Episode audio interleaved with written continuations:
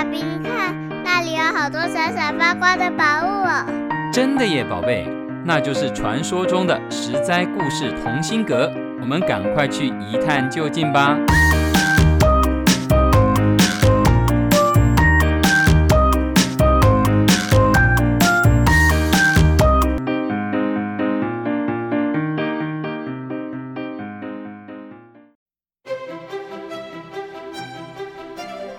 事中的美食，美食中的故事。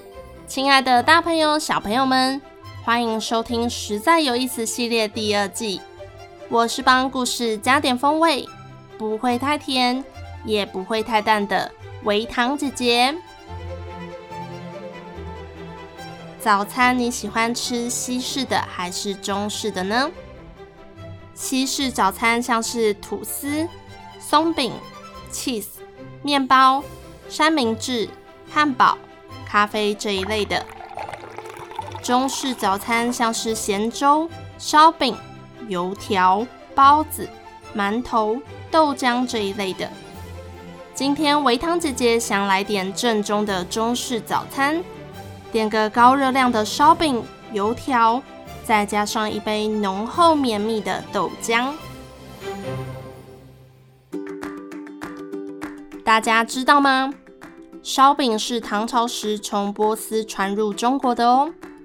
当时的人们称波斯人为胡人，所以当时的烧饼叫做胡饼。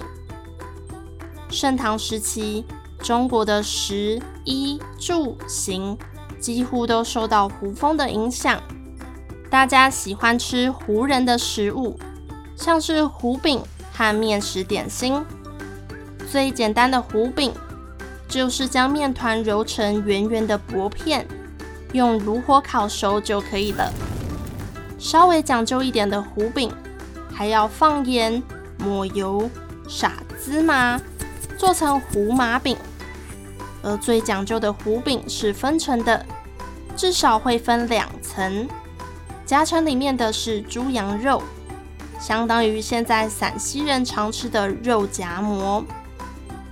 随着时代的演变，胡饼这个名字听起来实在不怎么好听，人们便索性用它烹调的方式来命名。既然是烧烤出来的，就叫烧饼吧。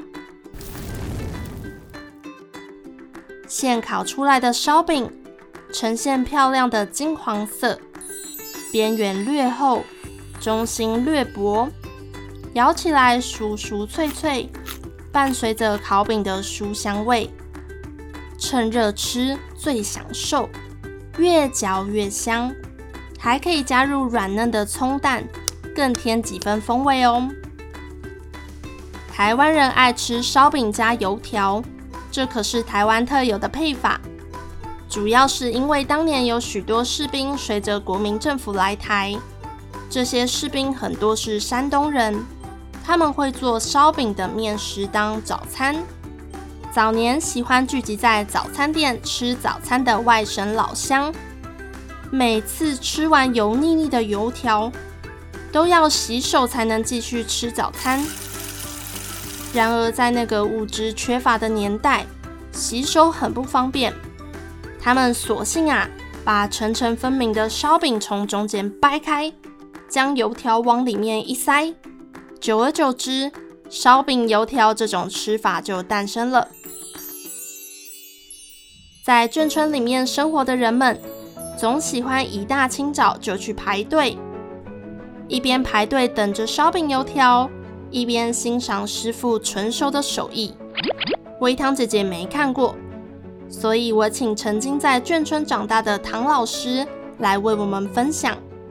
哦，那太精彩了！我们那时候在眷村里面看到这些师傅啊，这些从大陆来的老兵呢，做那个烧饼、油条，加上这些油在擀面，拿着铁叉熟练的将他所做出来的一段一段的烧饼呢，往壁炉上去拍铁，啪，哈哈，就叫贴炉烤出来的烧饼呢，非常的香，有芝麻油油去和的，然后面呢一层一层的去擀的，那是非常的香，哦，是非常的脆。那油条呢，也是一样，一坨一坨小的面团呢。揉搓揉搓揉搓，再来滚烫的油锅里面一拉一放，膨胀成一条一条金黄色的油条。最后烧饼夹着折一半的油条，加上一碗豆浆，不管是甜豆浆或咸豆浆，喝着豆浆吃着烧饼油条，那咔嚓咔嚓它响的时候，那种集合视觉、听觉、嗅觉、味觉的体验呢，成为许多眷村人们共同的记忆。哇，听着就很享受。那油条是怎么来的呢？这跟一个宋朝宋高宗时期的大奸臣有关。这个奸臣就叫做秦桧。秦桧是当时的宰相，权力一把抓，但是他一心一意都想着谋自己的利益，不把别人放在眼里。其中让人最不能原谅的事情就是，他铲除了忠臣良将岳飞。当时金国攻宋，岳飞率领军队北伐，一路收复失去的土地，甚至有希望去攻打金国。没想到，宰相秦桧奏请宋高宗下了十二道金字牌，紧急命令岳飞把军队调回来。明明胜利就在眼前，但是朝廷的命令又不能不遵循。岳飞很无奈。只好回到了南宋都城临安。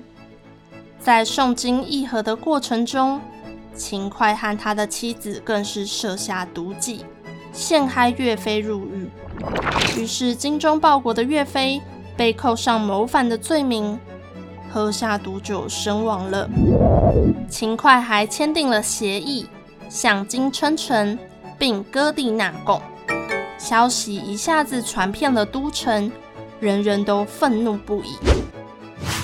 据说，在西湖的一间烧饼铺，有一位老板，他越想越气，便用面饼捏制成一男一女两个小人，将他们背靠背丢进油锅里炸，一边炸一边喊：“油炸勤快喽！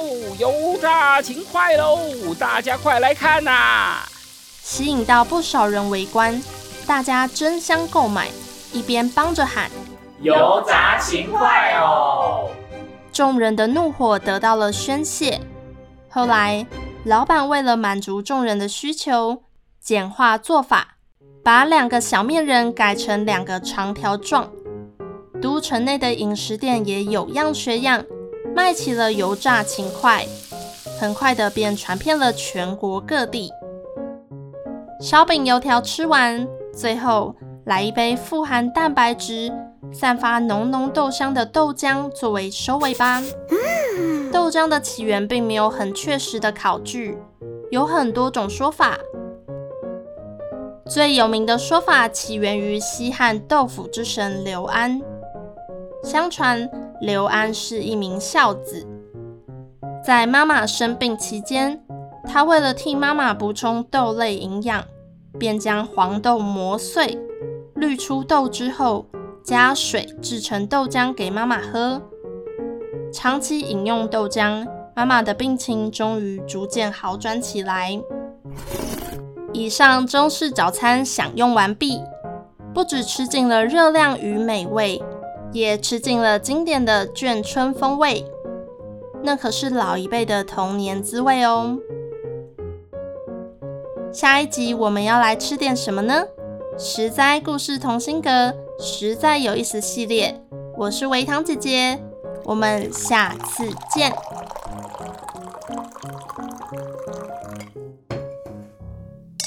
以上由实在实在网络教育学院制作播出。